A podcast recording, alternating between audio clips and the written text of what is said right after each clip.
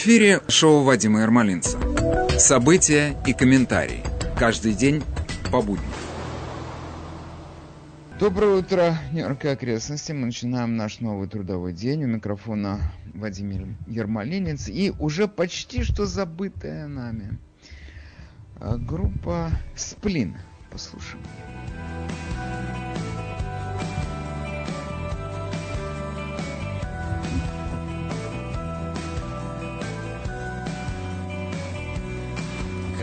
пройдет сто лет. И нас с тобой здесь нет. Когда пройдет сто лет Здесь воздвигнут огромные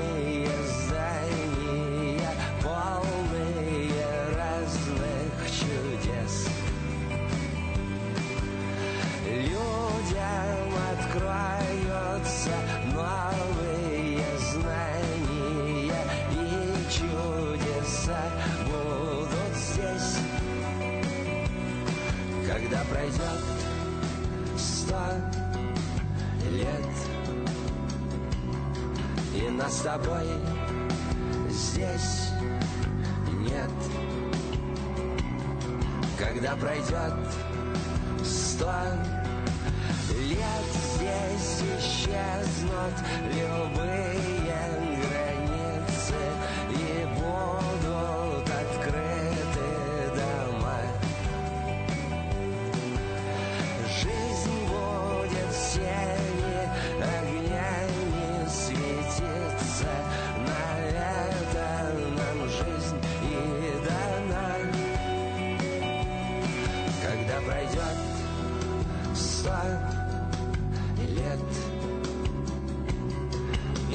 тобой здесь нет.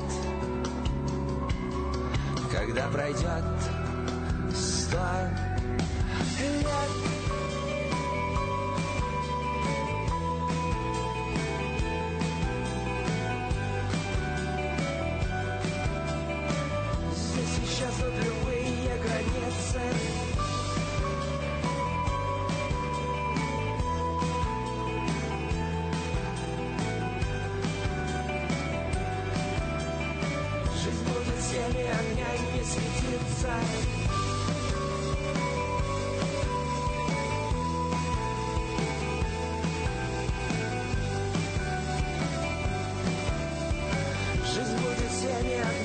светить Когда пройдет сто лет И нас с тобой здесь нет когда пройдет сто лет.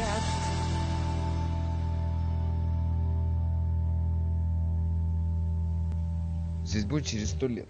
Если еще что-нибудь будет. Ну хорошо, с чего начинать? Столько всего нас случалось. Я так предполагаю, что нас, жителей этого тихого городка под названием Большое Яблоко, э, беспокоит здоровье Руди Джулиани. Нам сообщает его сын Эндрю. Он написал в своем твиттере, что папа отдыхает, получает отличную сервис медицинский и чувствует себя хорошо. Между прочим, Джулиани находится именно в той возрастной группе, которой в наибольшей степени грозит этот э, вирус. Ему 76 лет. Но можно не сомневаться в том, что он действительно получит максимум того, что можно получить. Хотя, опять же, я слышал не от одного э, доктора из числа своих друзей, приятелей и знакомых, что вряд ли он получит больше того, чем получит простой смертный, который обратится, например, за помощью здесь у нас в Кони Hospital. Это уже наработанный такой, наработанная техника лечения. И что самое главное, она становится для нас, эм, ну, как бы это сказать, накатанной, накатанной. Врачи знают, что им делать. чего не было, конечно, в первые дни этого несчастья. И вот, говоря об этом несчастье, я сейчас медленно перееду на другую тему, связанную с ковидом. Очень интересует ваше мнение. Вы знаете, как нередко случается в нашей жизни. Вот живет человек, как говорится, никого не трогает. Можно сказать так, в общем и целом, не вникая в какие-то подробности его жизни или характера, он э, зарабатывает свою копейку, никого не беспокоит, и стало быть, мы его можем отнести в категорию положительных персонажей. И из него делают уголовника. Как? Вот так, как сделали из этого бармена на Статен-Айленде Дэнни Прести. Такой лысый бородатый парень, который владел, владеет, прошу прощения, баром и рестораном, который называется Max Public House, он отказался закрывать его. Когда попал в красную зону. Но тут есть много э, возможностей объяснить, почему он так сделал. Во-первых, он говорит о том, что его от оранжевой зоны отделяет полтора квартала, и через полтора квартала есть пивная, где стоят люди, выпивают, закусывают, и, и все в порядке. Для вируса это критическое расстояние. То есть, если ветер, допустим, подует из пивной, а, открытой в пивную закрытую, то вирус долетит эти полтора квартала или нет, или там какая-то незримая преграда, преграда стоит. То есть это граница на карте, красные и оранжевые зоны, она просто для вируса она непреодолима. Не только на карте, но и в реальной жизни. Вот такими вот она обладает чудодейственными свойствами. Это значит довод, почему они работают, а я не работаю. Почему вообще попал в красную зону? Мы уже слышали, между прочим, такое объяснение, и я должен сказать, что я не стану жизнь класть на то, что доказывает, что так оно и есть, но тем не менее я с интересом и симпатией отношусь к этому объяснению. У нас красные зоны на нашей карте в городе, это те зоны, которые проголосовали в 3 ноября за Трампа. Их занесли, чтобы их наказали. Если кто-то мне хочет сказать, что это не так, у нас наши начальники по политической части нас не наказывают, вот тут я просто посмеюсь. Наказывают. Еще как наказывают. У нас тут звонили люди, рассказывали, какой террор, просто самый настоящий финансовый террор наш губернатор и наш э, э, мэр повели против еврейских бизнесов. Просто настоящий террор. К малейшему при, придираются, к малейшему нарушению и плати, плати, плати, плати. Я вам скажу, чем это все заканчивается. Плати, плати, столько платежей набегает, что в конечном итоге приходится закрывать свою лавочку. А ведь это источник дохода человека. Это его единственное средство заработать себе на жизнь. И мне кажется, что вот это само понимание того, что у тебя отбирают твой инструмент заработка, оно человека сразу выводит, не просто выводит его из чувства равновесия, но оно выводит в другую сферу деятельности, где он очень быстро становится э, уголовником. Он склонен совершать какие-то преступления. Это связано с тем, то есть этот э, парень Дэнни Прести, он объявил этот, э, эту войну буквально. Он повесил у себя там на витрине, что он объявляет себя автономной зоной. Слушайте, вы же понимаете, вы можете повесить, что вы хотите на своей двери, вы можете написать, что вы вообще являетесь частью марсианской поверхности. Кого это волнует? Ну, он так подумал, это смешно, или то у людей будет аналогия с тем, что там в штате Вашингтон же тоже такое в Сиэтле, если вы помните, сделали. Там же этот номер прошел, ну и меня пройдет, может быть. А может быть просто ради смеха. Но это понятно, это же не юридический документ, это ничего, это хохма. Но я вот все-таки думаю, что тут дело не в том, что его включили в красную зону, или его заставляют закрываться в 10 часов. Речь идет о другом человек вкладывает в свой бизнес все, что у него есть. Ну, сказать, что он жизнь в него вкладывает. Ну, может быть, он не вкладывает всю свою жизнь, но значительную часть жизни. Он влезает в какие-то долги, он берет на себя кучу обязательств, он должен постоянно платить, платить, платить и платить. Налоги, тарифы, штрафы, шмафы, you name it, там длинный список. И в какой-то момент ему, ему начинают ставить палки в колеса. Сегодня мы закрыты, мы сегодня не работаем, у нас сегодня пандемия. В то же самое время ты хочешь пойти на демонстрацию, пожалуйста, иди. Мы не можем тебя до 10 часов тут, а вот между тем какие-то там большие начальники у нас ходят по ресторанам, хоть бы хны.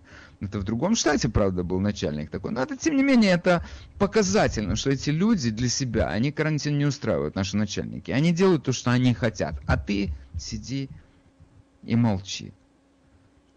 И человек в какой-то момент, он прекрасно понимает, я думаю, что у него такое количество долгов, на него вешают, такое количество штрафов, что в какой-то момент это теряет значение, сколько на него повесили, 500 тысяч или 600. Уже это несущественно, потому что у него нет этих денег отдавать. И этот момент, когда человек решает, да горя огнем, я буду сделать так, как я считаю нужным, потому что мне надо жить. А как там будет дальше, как Бог даст.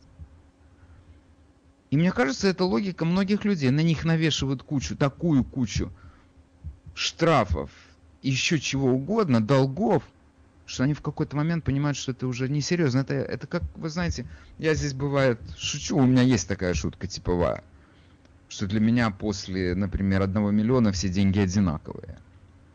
Ну, не одинаковые на самом деле, но идея понятна. То же самое и здесь на него навешивают такое количество штрафов, что ему уже безразлично, что будет потом. Ему нужно сегодня зарабатывать себе просто какую-то копейку для того, чтобы жить, просто для того, чтобы платить за свою квартиру.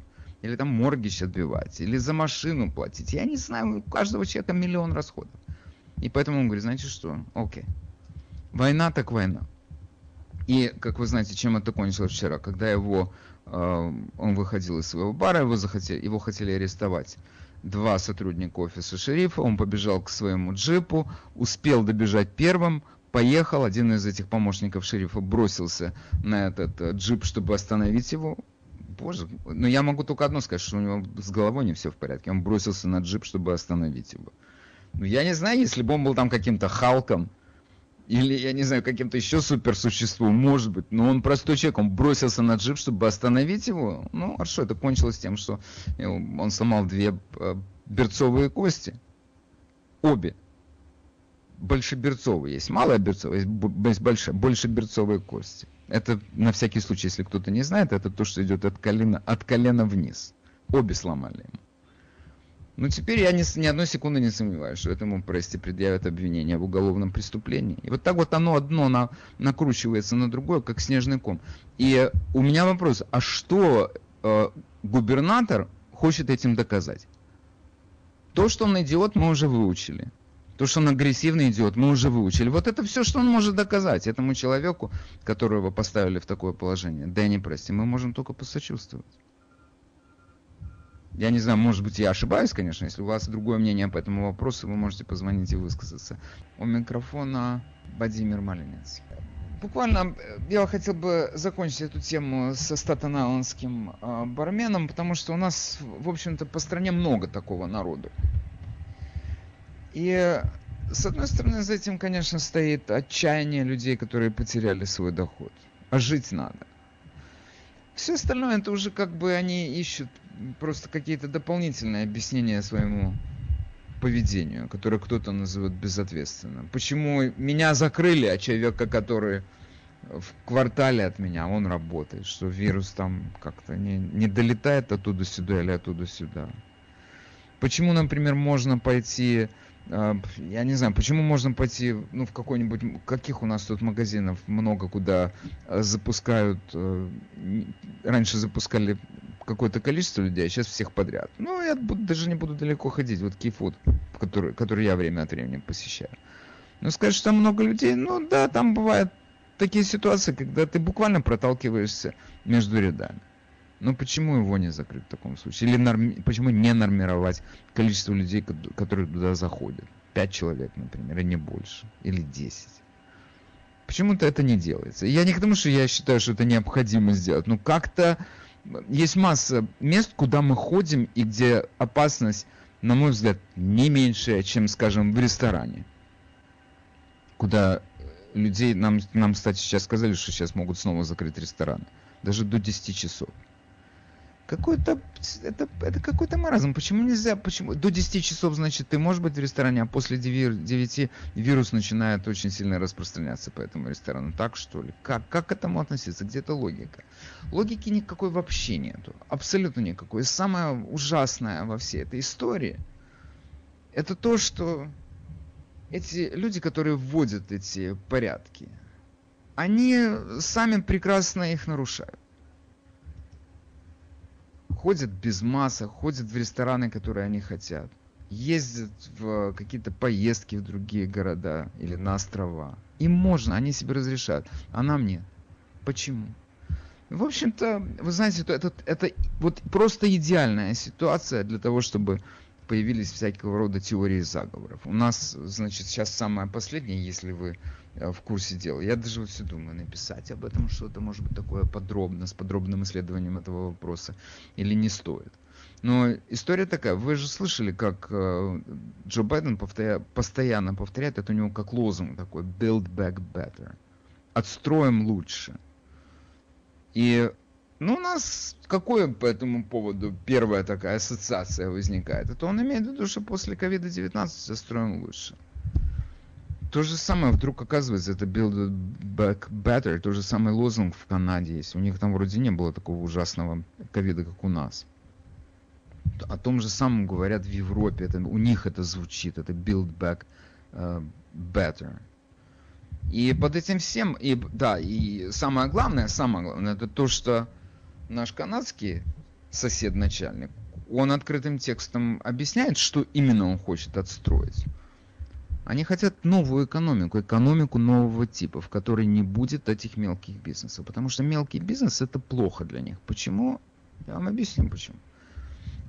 Потому что если у тебя есть корпорация, то эту корпорацию легко подчинить государственным задачам, любым, каким угодно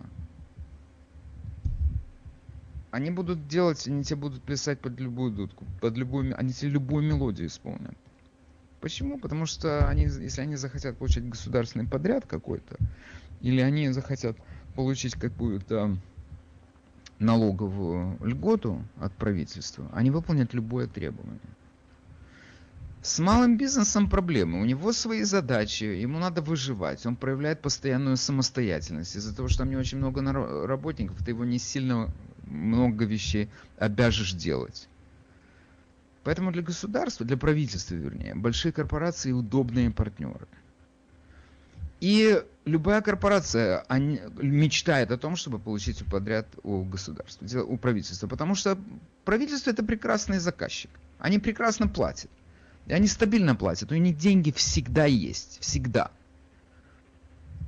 И, между прочим, масса народу, которая у нас проживает в Вашингтонском болоте, они как обогатились очень простым способом. Они получают государственные подряды на выполнение каких угодно заданий партии и правительства.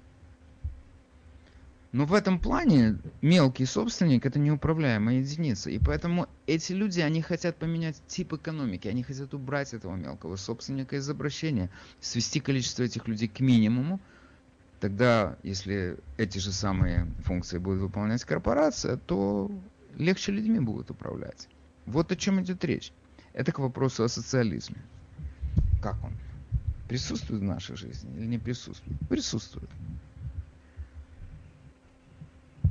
Но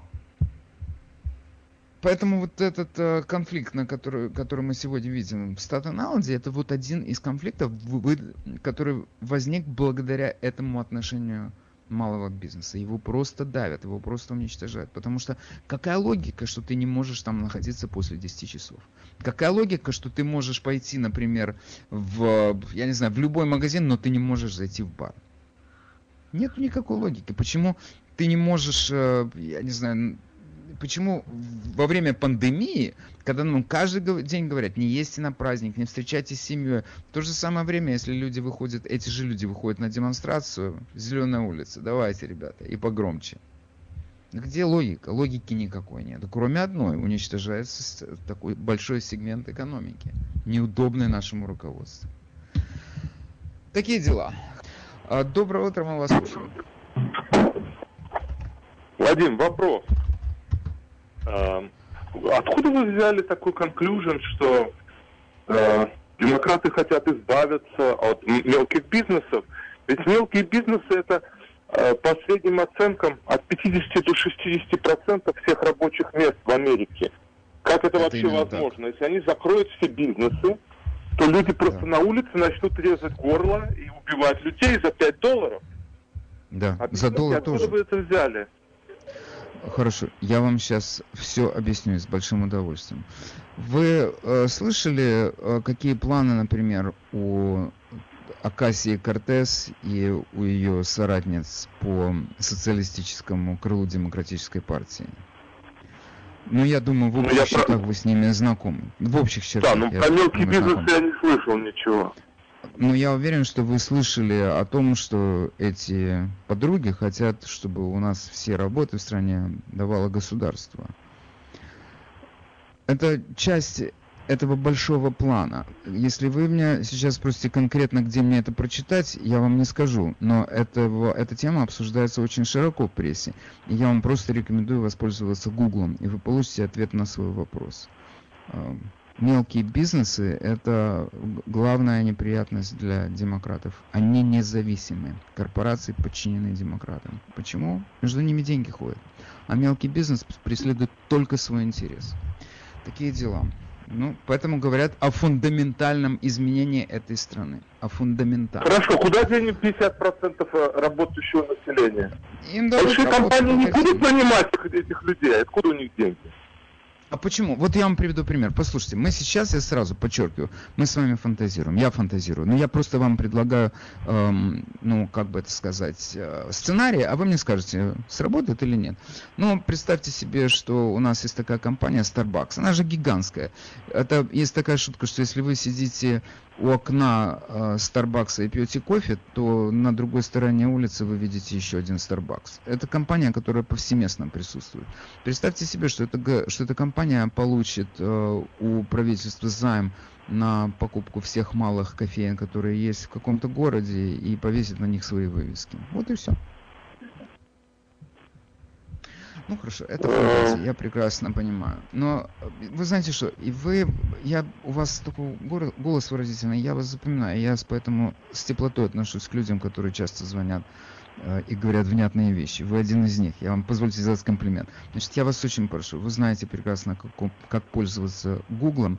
Попробуйте сделать поиск в этом направлении. Вы будете потрясены обилием информации. Окей. Большое вам спасибо. Спасибо. Спасибо. Угу. А, доброе утро, вы в эфире, мы вас слушаем. Доброе утро, Владимир. Скажите, пожалуйста, от директора ЦРУ идет такое слово. Действительно ее посадили, закрыли? Я прошу прощения, я не понял, что вы сказали. Женщина директора ЦРУ. Я нет, слышал, Хаскал, нет, ее никуда, нет, нет, ее никуда не посадили, она ходит на работу. Все в порядке, с ней все в порядке. Во всяком случае, сегодня утром она еще была на свободе. Вы в эфире, мы вас слушаем. Доброе утро всем. Я с вами согласен абсолютно. Потому что то, что вы сказали, происходит уже давно. Э, не знаю, это началось при демократах или при республиканцах, но государство всячески пытается вырастить большие компании и не давать маленьким дышать, закрывать маленькие.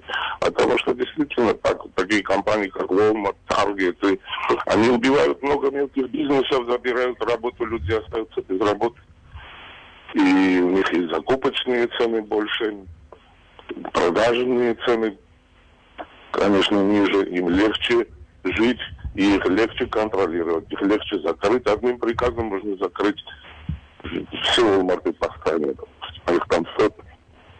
А один, допустим, такой магазин, как Target, он может убивать, я не знаю, тысячи бизнесов вокруг, потому что там была где-то обувная лавка, теперь Target торгует, там были лакокрасочные материалы, то же самое, велосипеды, я не знаю, одежду. Ну, совершенно верно. Если, грубо говоря, рядом с этим таргетом закрылась пиццерия, и человек очень сильно переживает, как ему теперь жить, этот же таргет ему скажет, что ты можешь открыть свою пиццерию в нашем помещении, и ты будешь нашим сотрудником. Безусловно, это так и происходит. Абсолютно. Так и происходит. Да, да, и это страшно, потому что скоро маленький бизнес, они вот такими большими корпорациями, они задавят. У них там и оптика, и я не знаю, все, что хотите. А что делать тем людям, которые занимались в маленьких магазинчиках? Там было по два, по три сотрудника, может быть и больше. А сейчас на весь Новгород может быть 50 сотрудников или 100. Куда деться Да. остальным людям? И Я платят. Все так. А, Вы в эфире, мы вас слушаем. Доброе утро. А, Я хотел бы сказать, что я не согласен с тем, что а, мелкие бизнесы уйдут. Приведу простой пример. Вы можете открыть пиццерию и через какое-то э, небольшое расстояние еще одну пиццерию и еще одну пиццерию. И они все будут стоять, потому что у каждой пиццерии будут свои, свои самые отменные и лучшие, так сказать, варианты, и они будут стоять. Второй пример. Если это строительный бизнес, никогда в жизни никакие большие корпорации не подчинят маленькие строительные бизнесы, потому что это физически невозможно. Бюрократия разрастется, и это никто не даст этому произойти. То, что Акасия Кортес и Амар и вот эти неграмотные идиотки пытаются там что-то внедрить, ну так они пытаются. Они должны что-то говорить, понимаете, когда это 28-летняя Акасия, которая сознательной для жизни имеет каких-то 10-12 лет, потому что остальное она проспала или была ребенком. Что она может с- серьезного сказать? Да ничего, это же пустомеля. Так что воспринимать этих людей всерьез, это, понимаете, это просто несерьезно. Да, они что-то хорошо. пытаются говорить. А, Ну и пусть Одну секунду. Ну, т- Они иногда говорят, а иногда они и делают. Ну хорошо, вот э, я, я ваш, вас понимаю, ваша логика мне понятна. Но вы мне скажите, это же ведь на наших глазах по статистике говорят, что э, в Нью-Йорке, в штате Нью-Йорке, закрылось за время пандемии 25% малых бизнесов. Ну все, конец фильма. Вы думаете, куда, ли- куда эти люди пойдут? Ну они пойдут искать знаете- работу корпорации большие. У них больше нет возможности, чтобы открыть... Ну, ну, ну. Говорите. Вы знаете, чтобы, чтобы говорить о пандемии и о закрытых бизнесах, я согласен. Но это временное явление. Сейчас самая высокая э, и серьезная проблема найти реальных людей для работы. Я работаю в строительстве. И если кому-то надо устроиться на работу, я имею в виду профессионалу, это, это беспроблемно. Потому что Ага. заняты люди невероятно. И когда кто-то Ага. говорит, мы там откроем это, мы, это невозможно. Это, вы понимаете, мелкие бизнесы были, есть и будут. Невозможно контролировать большие конгломераты. Невозможно, все это понимают. Если какие-то, еще раз повторяю, придурки в Конгрессе, а их там до- достаточно с оплывшими жиром мозгами, работающие 2-3 дня в неделю, зарабатывающие по 200 штук. Вы понимаете, это несерьезные люди. Я иногда поражаюсь, как эти непрофессионалы вот там вот сидят и изъясняются, что называется, их подвешенные языки. Это, это, это организация с подвешенными языками, ничего более. Демагоги, Мгм. натуральные демагоги. Поэтому я не Да. думаю, что это будет, что это будет. Да невозможно, тоже Starbucks, рядом, рядом э, Dunkin' Donuts, где-то еще какая-то небольшая. Они были, если будут стоять эти бизнесы, и никто их не закроет. Потому что... Одну одну секунду. Вот, погодите, вы, я даже так слегка удивлен вашим выбором бизнесов, но вы когда сказали, вот эти Dunkin' Donuts, они всегда будут стоять, или Starbucks будет стоять, они будут стоять, потому что это большие корпорации. Это большие корпорации. Это же... Да, но Ну. это франчайз. Это же франчайз, по, по сути дела, кто-то хочет открыть Starbucks, или кто-то хочет открыть тот же Dunkin' Donuts, или, или Quiznos, или, или, э, или что там еще, Subway. Они делают Да. контракт, и они себе зарабатывают, Ну, да, они это я- покупают эти продукты. Мгм. Ну, Это, не- это не слушайте, страшно, они все выстаивают. Это не страшно Не, абсолютно. ну, ну, ну, вы говорите не страшно, а я говорю страшно, потому что эм, этому человеку, который открывает свой бизнес, ему легче открыть это под знаменем Старбакса, потому что для него Starbucks для него делает рекламу, он к нему подгоняет публику, клиентуру. А если он открывает свой собственный бизнес, эта задача немножечко усложняется. И Окей, да, и, а, и да, я- и- и да. Ну, конечно. Вы знаете, я вам что хочу сказать. Мы, я думаю, тут вообще не сильно так спорим, но тем не менее, я думаю, что если у нас есть какие-то противоречия, то, по крайней мере, э, в одном мы точно согласимся. В разных, бизнес, э, в разных бизнесах ситуация разная. Если у вас сегодня в вашей строительной сфере сегодня бум, то в ресторанной сфере в Нью-Йорке сегодня просто аховая ситуация. Аховая.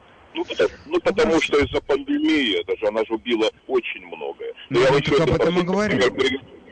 Я, Ну, приведу прошу вас. последний пример. Мы сейчас хотим э, сделать дел с, с компанией General Electric, так вот они порядка за три года последние, они около 600 миллионов инвестировали в Америке, они выпускают сегодня appliances в Америке в основном. В Америке, мы говорим о 70-80% уже продукции пошла в Америке. А, то есть тысячи и тысячи рабочих мест были открыты, я недавно разговаривал с таким представителем. Поэтому Ну, я сейчас опять...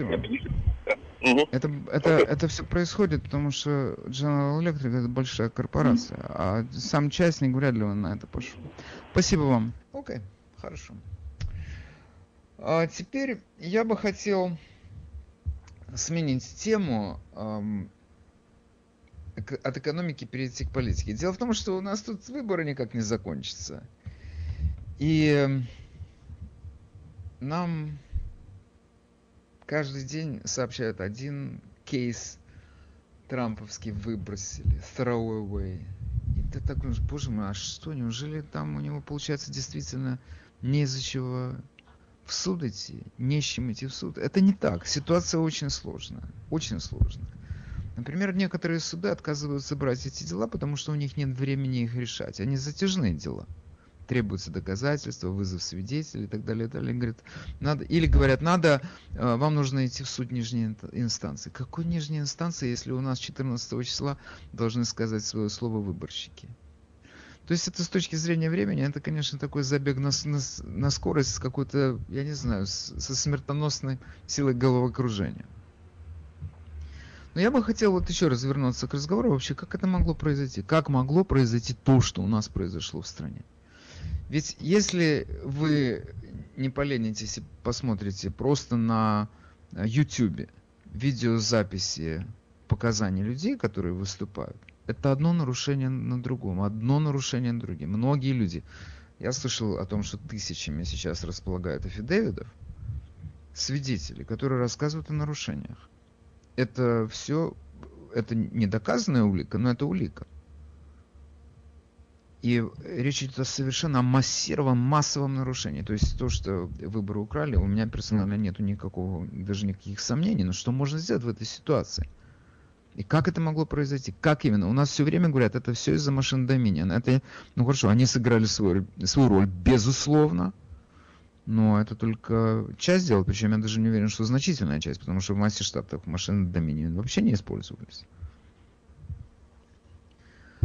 Как, э, на, какие штаты мы сейчас обратили внимание? Тут, между прочим, у нас на радио звучал этот вопрос, почему в других штатах он выиграл, а тут он проиграл. Значит, там это работало в его пользу, а тут не сработало. Может, все-таки какие-то другие факторы? Почему обратили внимание именно на эти шесть штатов? Вообще, одно из объяснений, э, если мы откажемся, от- на, секунду отстранимся от политики, от тактики, от машин Dominion, то ответ очень простой, потому что там разрыв небольшой в голосах, и там есть шанс отбить эти голоса. И, между прочим, у нас в очередной раз сейчас, когда посчитали голоса в Джорджии, третий пересчет был в Джорджии. Снова эм, нашли, с- этот разрыв сократился. Снова там Трамп получил какую-то прибавку. Но незначительно. У него там, допустим, если я сейчас скажу приблизительно, допустим, Байден ведет на 11 800 голосов, а после, а до первого он вел 14 с чем-то. То есть каждый такой подсчет он добавляет Трампу.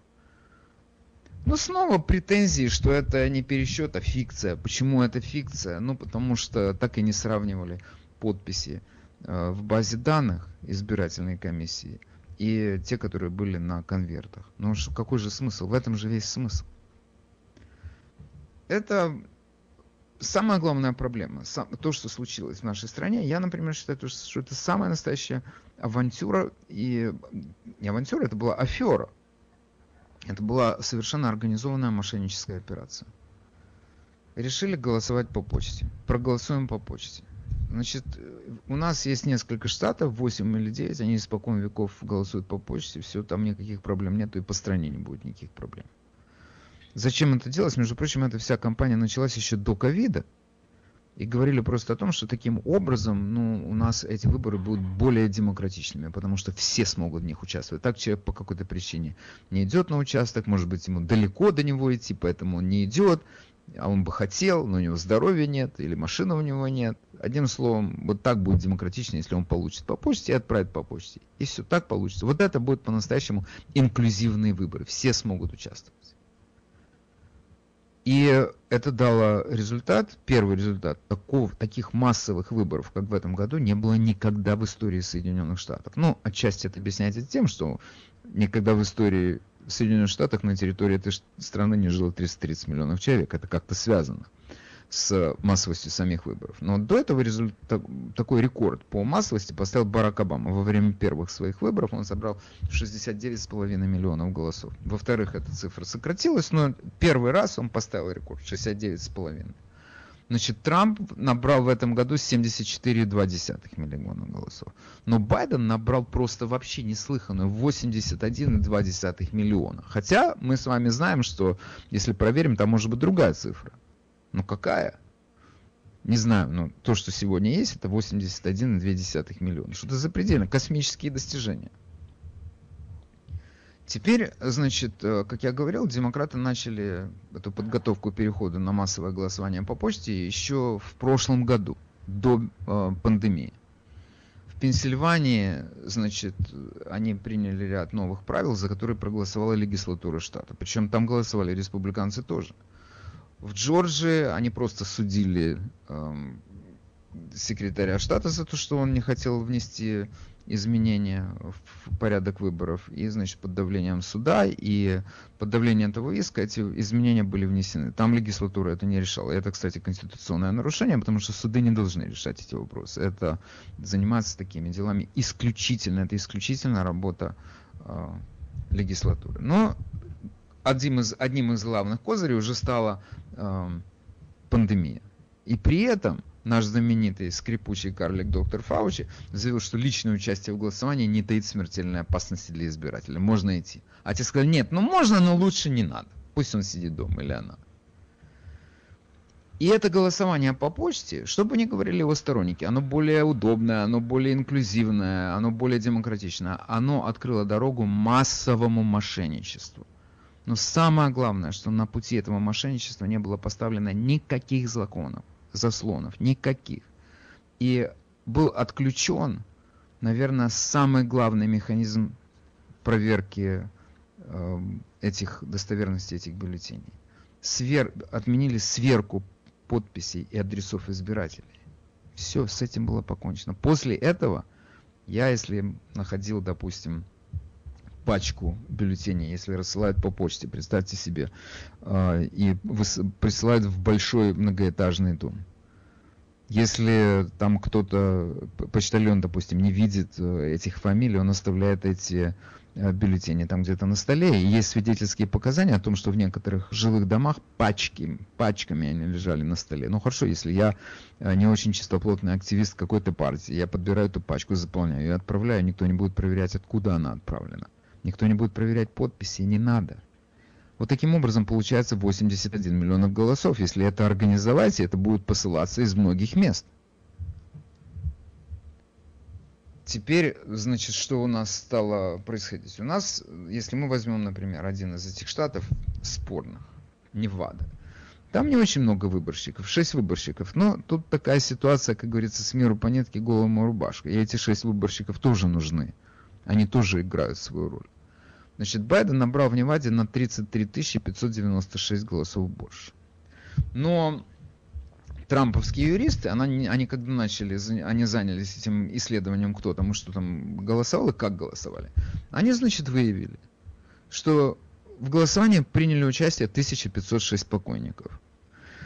И это, причем, как это происходит, это требует объяснения. Если, допустим, я высылаю эти бюллетени в ну, давайте я, я не знаю, когда их выслали. Ну, давайте представим себе на, на минуту. И выслали в июне месяце. А голосование будет у нас в ноябре.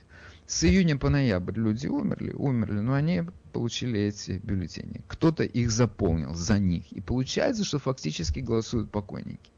И самое главное, что когда люди рассылают эти бюллетени, они прекрасно понимают, что это можно, что это может произойти. То есть туда уже заложена возможность авантюры, аферы, мошенничества. Она заложена в эту рассылку. Теперь у нас же не только голосуют покойники, Например, э, кто-то уехал из штата в это время, а бюллетень остался. Он переехал из Невады, там очень жарко, он решил какой-то более умеренный климат и переехал в Нью-Джерси, допустим.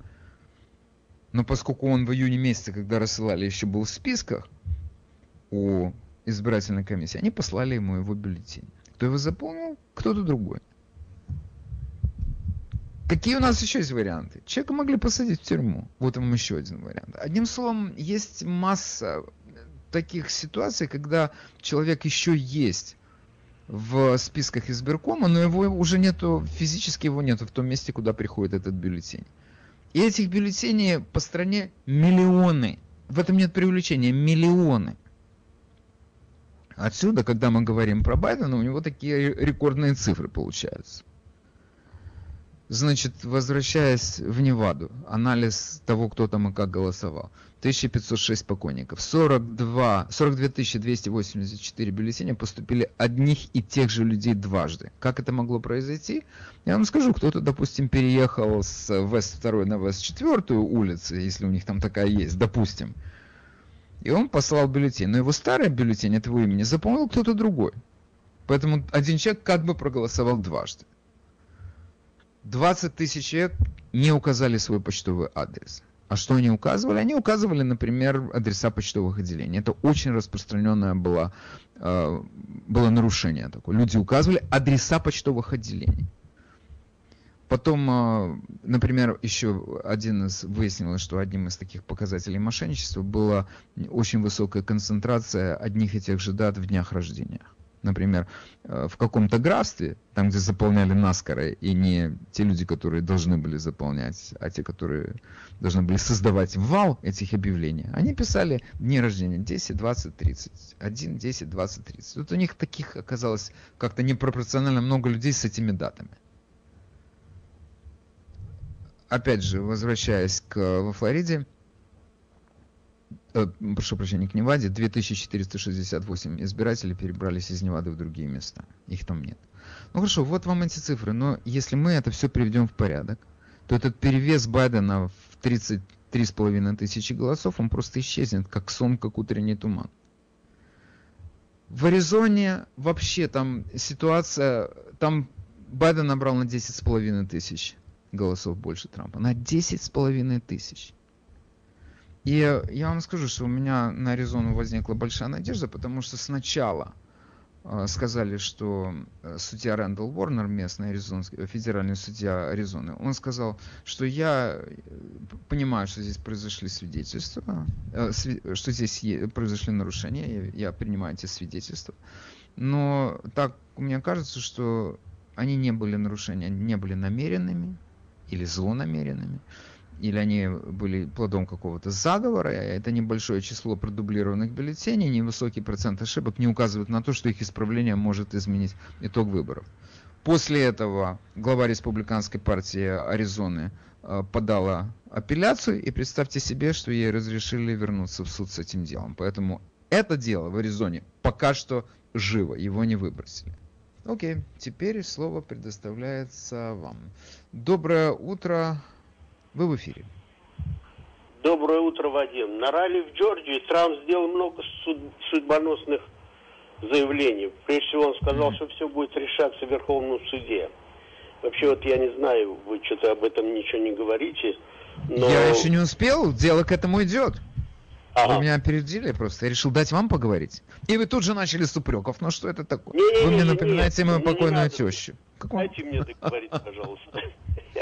Пожалуйста. Я хочу сказать, что мы целый месяц Трампа видели, знаете, хмурым, подавленным и даже убитым. И вдруг на ралли в Джорджии он словно птица Феникс встал из пепла. Мы увидели прежнего Трампа, веселого, уверенным в себе.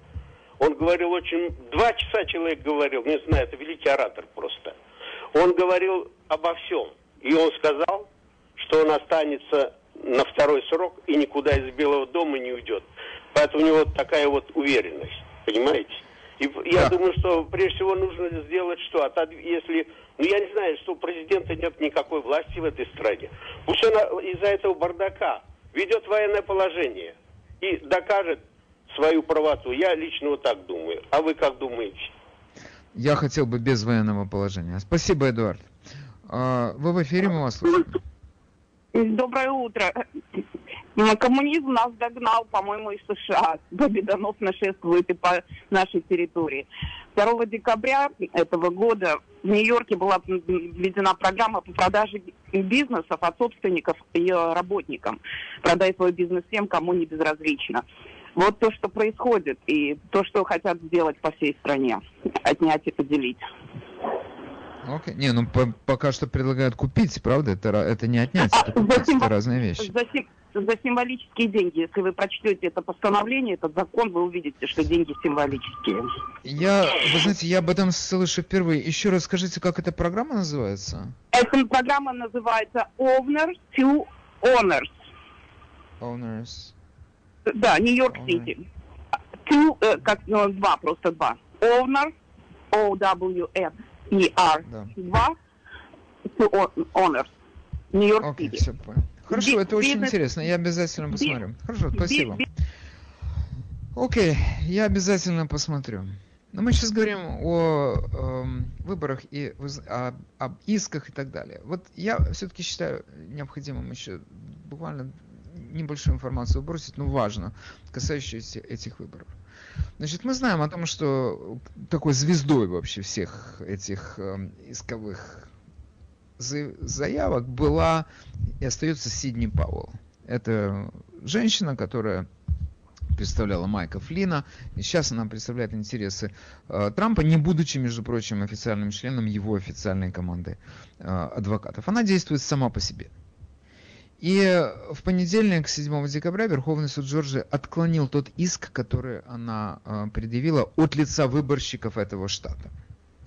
До этого такой же иск был отклонен Верховным судом Мичигана. Причин несколько. Одна из них нет времени с этим разбираться нормальное заявление, правда? Но теперь Сидни Пауэлл заявила, что она сделала все, она прошла все необходимые шаги для того, чтобы теперь у нее были юридические основания для того, чтобы подать эти же иски. Может быть, она их немножко изменит а, по форме а, в Верховный суд Соединенных Штатов. И она сказала, что она это сделает на этой неделе. До, то есть сегодня у нас вторник, значит, до пятницы это будет подано в Верховный суд. И вот Одновременно это ее заявление о том, что она на этой неделе собирается подавать в Верховный суд, одновременно прозвучало, прозвучали слова Трампа о том, что нас ждет в ближайшие дни большое известие. Something big is gonna happen. Ну, я не знаю, что он имел в виду, но я так понимаю, что если эти иски попадут в Верховный суд, это будет something big, действительно. Опять же, какова судьба этих исков, я на всякий случай я ничего не прогнозирую. Но я хочу вернуться к тому, с чего начал. Трамп говорил об этом, что эти выборы просто созданы таким образом, по почте, я имею в виду, выборы по почте, специально сделаны таким образом, чтобы создать критическую ситуацию, максимальный объем мутной воды, и в этой мутной воде украсть эти выборы. Потому что я вам скажу, что машина Dominion это безусловно, это сама по себе большая проблема. И сейчас вообще эм, высказывается такое мнение, что вообще вся эта компания Dominion, она принадлежит Китаю. Это к вопросу о русском вмешательстве. Если кто-то интересуется этой темой, она очень так четко прописана, просто в мельчайших подробностях на веб-сайте Natural News такой немножко странный веб-сайт, у них лозунг Defending Health, Life and Liberty. Защищаем здоровье, жизнь и свободу. Ну, это связанные вещи, конечно. Одним словом, эм, интересное, в интересное время мы живем, это точно. Я смотрю на часы и вижу, что время сегодняшней передачи истекло, у меня осталась минута, и уже прошу прощения, за эту минуту никого вызывать в эфир не буду. Так что сделайте какие-то заметочки на бумаге или на манжете. И завтра у нас будет возможность вернуться к ним и поговорить подробнее. Всего хорошего. С вами был Владимир Малинец. Когда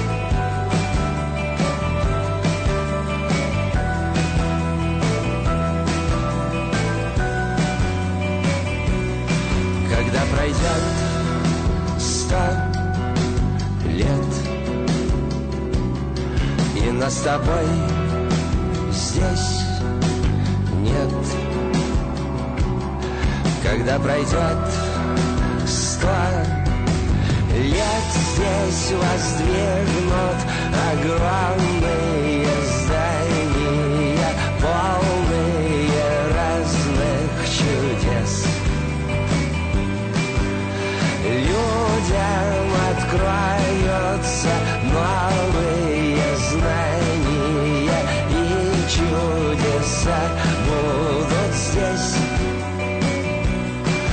когда пройдет сто лет. И нас с тобой здесь нет. Когда пройдет сто лет, здесь исчезнут любые